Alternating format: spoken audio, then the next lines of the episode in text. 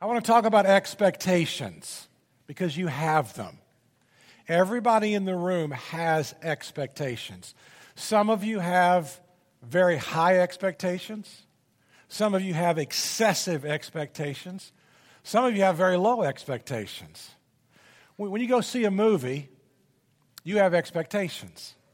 When you go to a movie that you've seen before, it's like a sequel, you're hoping for a great, you, you have expectations. You go to a restaurant, whether it's your first time to a restaurant or your 30th time to a restaurant, you have some expectations about that. What are your expectations about church? What are your expectations about God?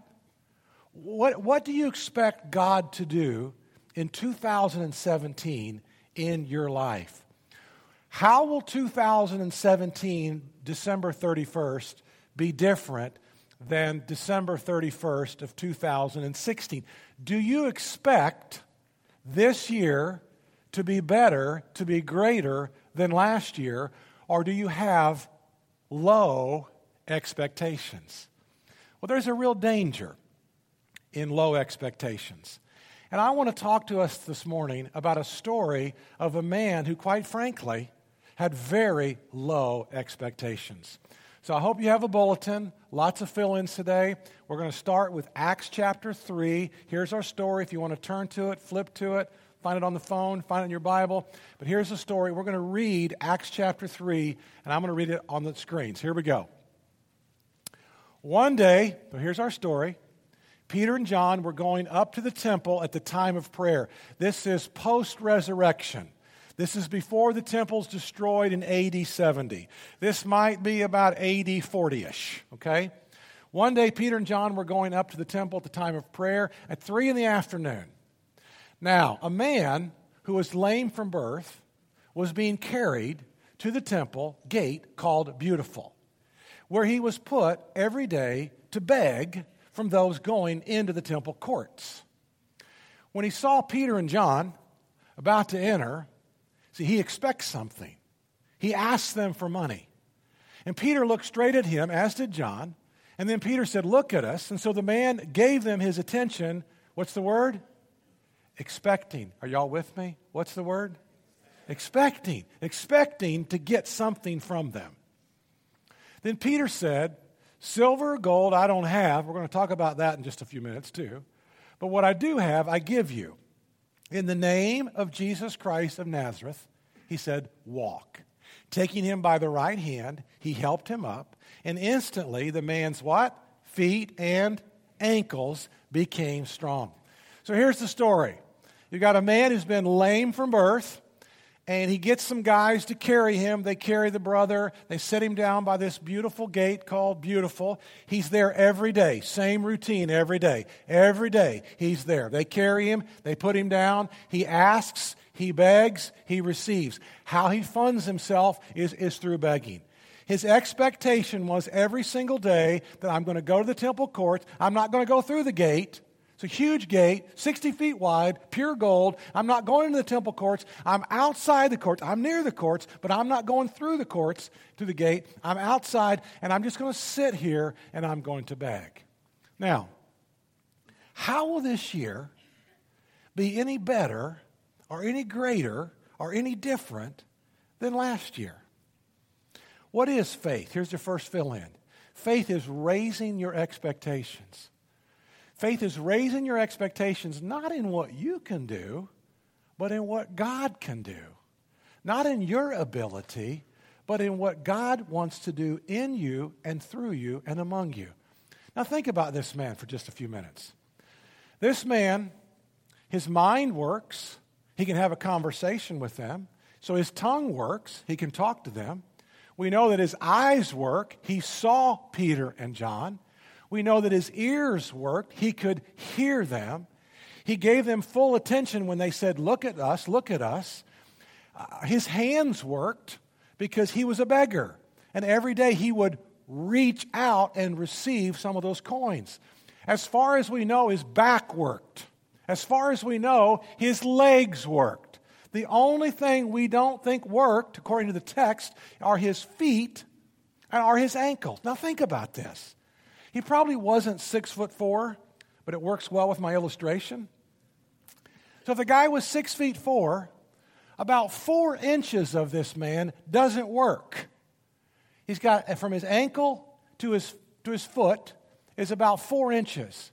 So he's got 72 inches of this man works, and about four inches of this man doesn't work, right? So if you don't ever see better, look at the next one. You, will never live better. And all he could see were his four inches. All he ever looked at were his four inches. All he ever noticed were his four inches. Folks, he's got 72 inches that work. And all he can see are the four inches in his life that don't work. Is that you? Is all you see, figuratively speaking, your ankles and your feet? I know you went through a divorce. I know you had a bankruptcy. Maybe you had an abortion back. Maybe college didn't go so well. Maybe you did some things, said some things. Maybe life didn't start off well. Maybe your dad was this and your mom was this and you had a teacher. And I, but all you can see in your life right now are your four inches. And you have completely missed, like this man. This man's got hands that work, eyes that work, ears that work, a mind that works. He has all these incredible things in front of him that work, and all he can focus on are his four inches. If all you ever see, look at the next one, all you ever see, you'll never live better. If all you ever see is lameness, you will never develop an appetite for wholeness. And this man, all he could see, I got to beg, carry me to the gates, lay me down here, put me right here. I know I've got a mind, I could be a bookkeeper. I know I've got a mind, I could be a CPA. I know I've got a mind, I could be an attorney. I, I know I've got hands that work, I could make things. I know I could craft things. All the things this guy could do, incredible amount of things this man could do, but he focused on what he could not do. Now, let me ask you this. If you focus on your four inches, this will not be a better year. If all you see are your, figuratively speaking, your feet and your ankle problem, this will not be your best year ever. And so, which of these two are you going to focus on? Will you focus on the lameness or will you focus on the wholeness that is in front of you? Well, that's your challenge. But faith is raising your expectations, not in what you can do. You know what you can do. You know what you've done. You know what your skills are. You know what your lids are. You know what your limits are. But faith is raising your expectation in what your heavenly Father can do in you and through you. So if all we see is lameness, we aren't able to develop an appetite for wholeness. So then what do we do? Well, we build a routine. We begin to build a routine around what we think can't be changed. Carry me, carry me to the temple every day, same job to beg, same spot to ask people for money. And so you build a routine. And so when people say, like the words, well, this is just my new normal, I want to scream. I want to scream. This is just my new normal. What? I think you're chosen. I think you're part of a royal priesthood. I think you're a son of the king. I think you're a daughter of the king. What, what do you mean you're new normal? And that's all you can see? That's all you can focus on? So we build a routine. Well, I guess I'm just going to be single. I guess I'm just going to be miserable in married, marriage. I guess I just won't ever be able to adopt. I guess I just won't be able to have this. I, I guess I'll just be lonely. I guess I just can't be able to remember names. I guess I'll just be broke all of my life. I guess I just missed the great industry and I just missed the opportunities. Uh, poor, pitiful me. But you're a child of the king. And so here's this guy at this gate. And a gate is access, right? The reason you have a gate is you go through a gate, you, you enter into something, and you have, you have access into something. So here this guy is, and he's staring, folks, at a 60 foot wide gate made out of gold. It's pure gold. and he sees this gate and he just decides he's not going to go in. He's built a routine around what he thinks is normal. What, what if he didn't build that routine?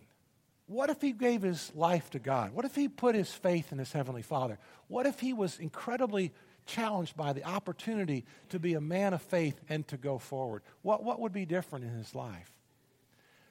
Let me, let me ask you this Do you believe that God can help you with your addiction? Do you believe that God can give you breakthroughs with some of your bad habits?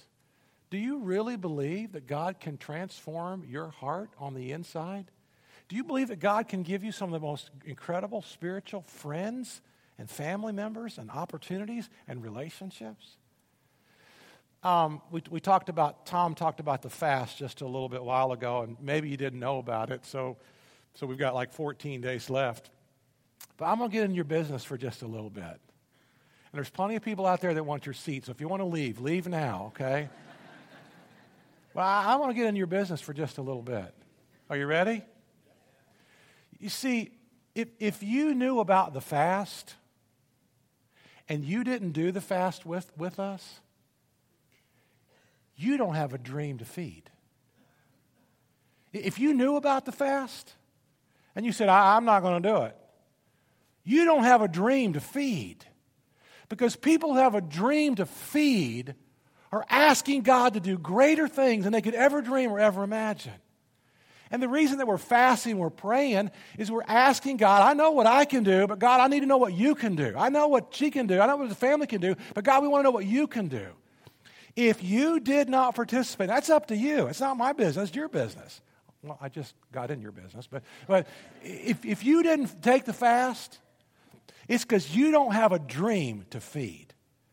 It, it's like people, I, I'm at Publix on Sunday afternoon. I am not the attendance Nazi of this church. I cannot keep up with who comes and who doesn't come. I have no clue. So I'm at Publix on a Sunday afternoon. And there's somebody there at Publix, and they'll say to me, Oh, Pastor, we didn't come to church today, you know. And, and I'm like, I didn't, I don't even know who they are, you know, much less know they weren't in church. And, and, and, and, I, and I always feel bad for them. I'm always trying to make them feel like, you know, I, oh, it's okay, you know. I've changed that. I've started to say, you know what? Hell is really hot. That's my new phrase from this point on. Darn right it is. That'll preach, won't it? Right at Publix, baby. Right at Publix. If you wake up on a Sunday morning and you say, Are we going to church? Are we going to the beach? Are we going to if, if you wake up and you don't really know, you don't have a dream to feed. Because people have a dream to feed, feed on the Word of God. People have a dream to feed. They fast and they pray and they want all the spiritual resources to help them uh, to be moms and to be dads and to be grandfathers and to be grandparents, to, to be the business people, to be the leaders. People have dreams to feed. They're taking advantage of all the spiritual resources available. How are you doing with the fast? Those of you that are on the coffee plan, no coffee, I'm staying away from you, okay? And all the people that are doing without alcohol, I'm coming around you because you're sober now. I mean, it's, it's awesome. I've, I've never quite known you like this before. It's a great experience. Um, I, I got four different foods, and one of my foods are chips. I know it doesn't sound like a big deal. That's probably the simplest of the four. It's the one I crave all day long. I don't know why. I crave that salt. I crave those chips. Not just any chips, not the blue chips, not those healthy organic chips. You know, not that kind of crap that Danita gives me, you know, on a fishing trip. and I take those chips that she gives me on a fishing trip, those healthy ones, I dump them in the water. Even the catfish won't eat them. Those are bad chips if the catfish. So I love those corn chip things, you know, and so I go to Wild Fields, and the proprietors were actually in first service. I, I, was planning on telling the story in first service anyway. And so the proprietors are here, but they got these yellow corn chips all around the counter, free chips all everywhere, chips and salsa. And I thought, this is the Antichrist. Why would you do this? Why would you do this to me? So I've asked them to take all their chips out of their store, or I won't, I won't go back for a couple, couple of weeks. Do you have a dream to feed? Do you have a dream to feed? You see, anytime you don't go in, you start making excuses. Well, I just wasn't meant to be. I just, I'm going to be this way all my life. Well, let's not make excuses. Let's not make excuses about why we're not accomplishing the great things that God has in store for us. When um, so I was a senior pastor for 16 years in Memphis, and then when I was coming here, I guess you call it a trial sermon. We were in the high school at the time, and um, so I came here to, to do a kind of a trial sermon deal at the high school, and I found out the night before that they have, you know, like no podium, no music stand, no nothing. You know, the guy just gets up there, you know, with a Bible or whatever. Now, I, I've been preaching with a 10 page manuscript for 16 years. For over 16 years in a row, I'd used a 10 page manuscript. The night before the trial sermon, I find out there is no stuff up here. And I thought, what in the world am I going to do? And so I prayed about it. And as I was praying, I think I heard God's voice say to me, You know, you know what you can do, and I know what you can do. Do you want to know what I can do? Don't know. Scares me. You can do this. And so the next morning, on my trial sermon, first time in my life I ever preached without notes. Now, you got to be a village idiot to do that on a trial sermon or to hear the voice of God. I was about a year and a half into this leading our church. This would be back in about 06. And um, it was a tough, these were tough days and tough years and tough times. And my leadership was here. My, my leadership needed to be up here. And, and my leadership was about tapped out. And, and I, same thing. Do you want to know what I can do? Or, or do you want to you want to keep doing what you think what you think you can do? You see, if you, if you don't go in, you, you just start making excuses. Well, you know, this just isn't going to work. Well, you know, I've tried that before. Well, I just can't break that addiction. Well, I just, I just can't break that habit. Well, I just can't get over all the guilt and shame from my past. Why would we make excuses? So here's a guy who sits and he begs every day. He's got four inches that don't work, four inches that don't work, 72 inches work. And that's all he can see. Are you focusing on your four inches? Do you see the 72 inches? And then faith is raising your expectations, not what you can do, but what your Heavenly Father can do. What do you see? You'll never live better until you see better. Well, so here comes, you know, r- religion is routine but, but here comes a relationship. I'm getting ready to teach you something that you may not have ever heard before. So, without speaking, I want you to stand up. Stand up. Everybody. Sit down. I want your full attention because you're not supposed to do this in a message. I'm getting ready to take a hard right turn. But you've heard something probably 20 times in your life. And I want to tell you, teach you something that I don't think has been taught the way that it probably is really true. So all of a sudden, we've got this whole thing about routine and let's carry the brother and let's set him down there and he expects a little bit of something. But here comes relationship. And anytime relationship comes, it messes up routine. Relationship always messes up routine. And so here's, here's a scripture that goes with this. Peter said, he said, look, I, I, I'm begging. I'm begging. I, I want something from you guys. And Peter says, Silver and gold I do not have. And so we've interpreted that for years that these are two poor, missionary, broke brothers. How many broke Jewish people do you know?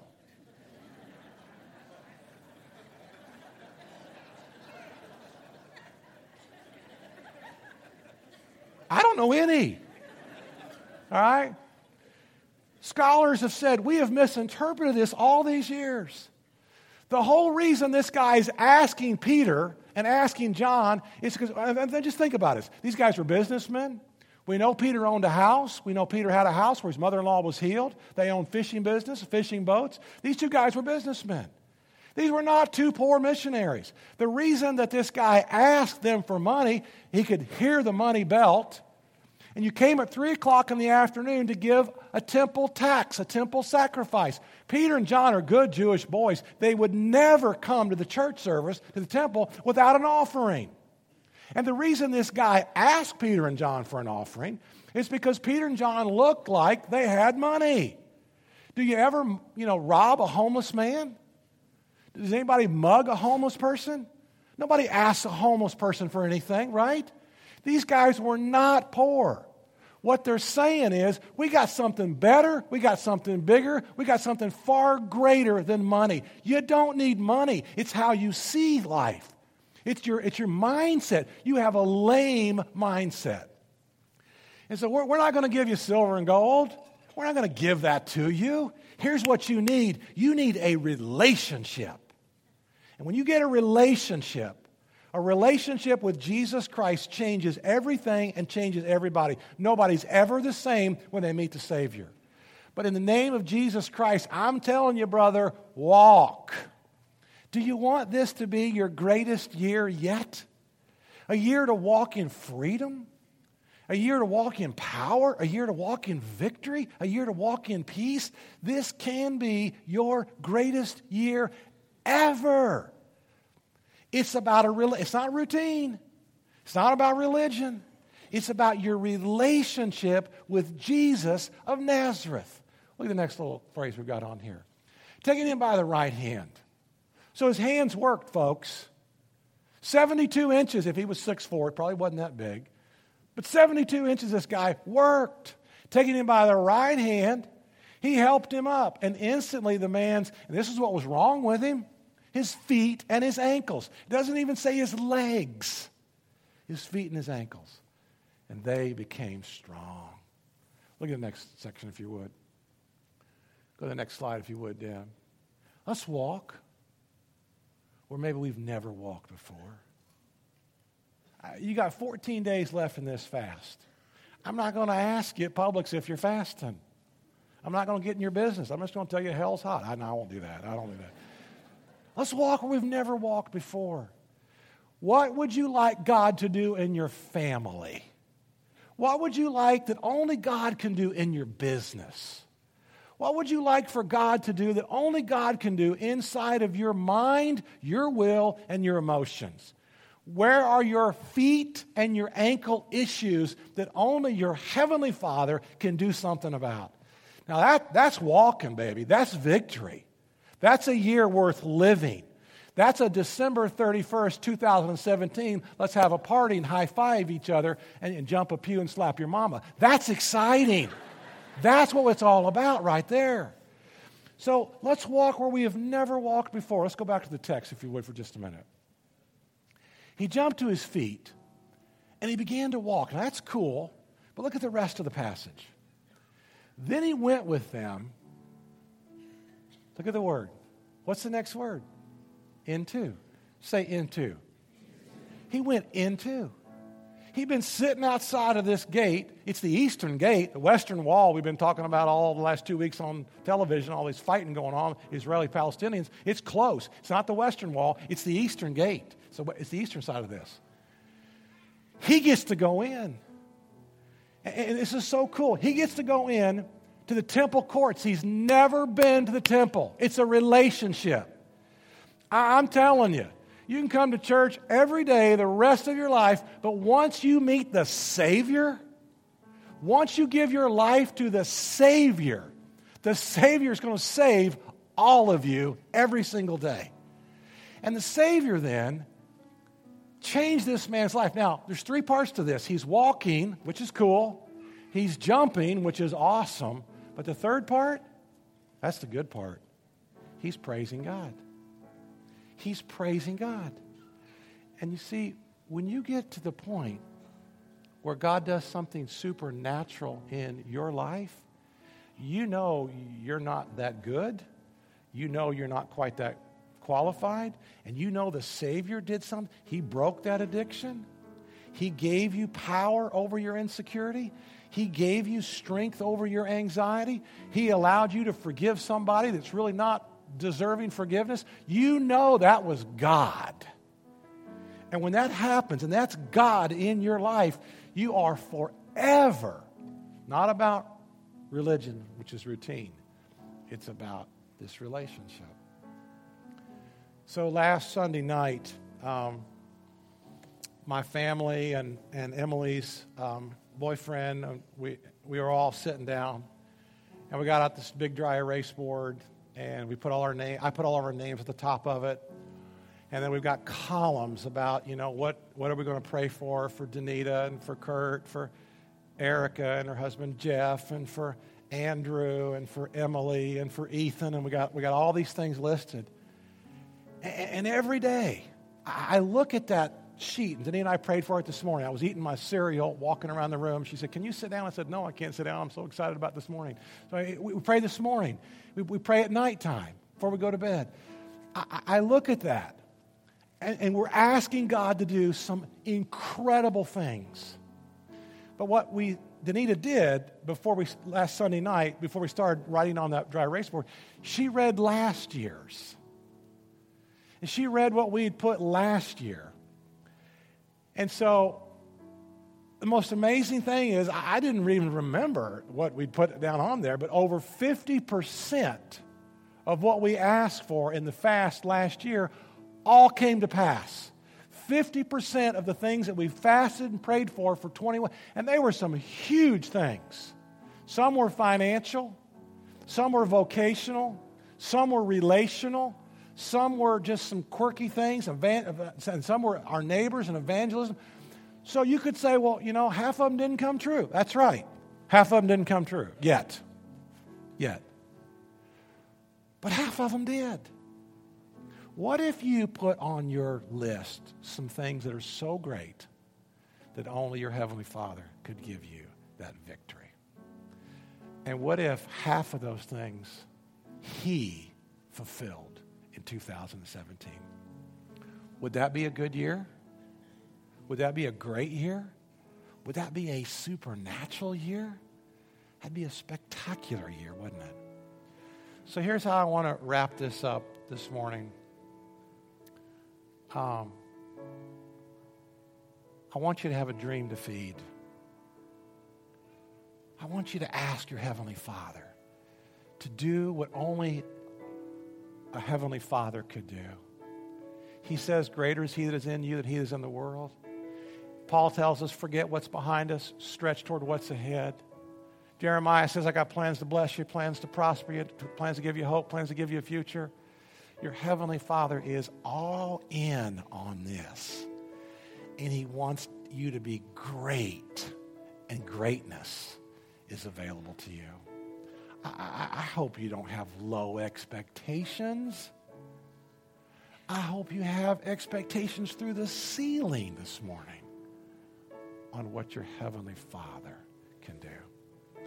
So I'm going to ask our prayer partners to try to come down front. I'm going to ask you to stand. I'm going to, we're going to have a prayer time, and I want to pray with you and pray for you. So join me in prayer right now, if you would, as our prayer partners come down front. And after I'm finished praying, the place to start is always with Christ, is always to give your life to Christ.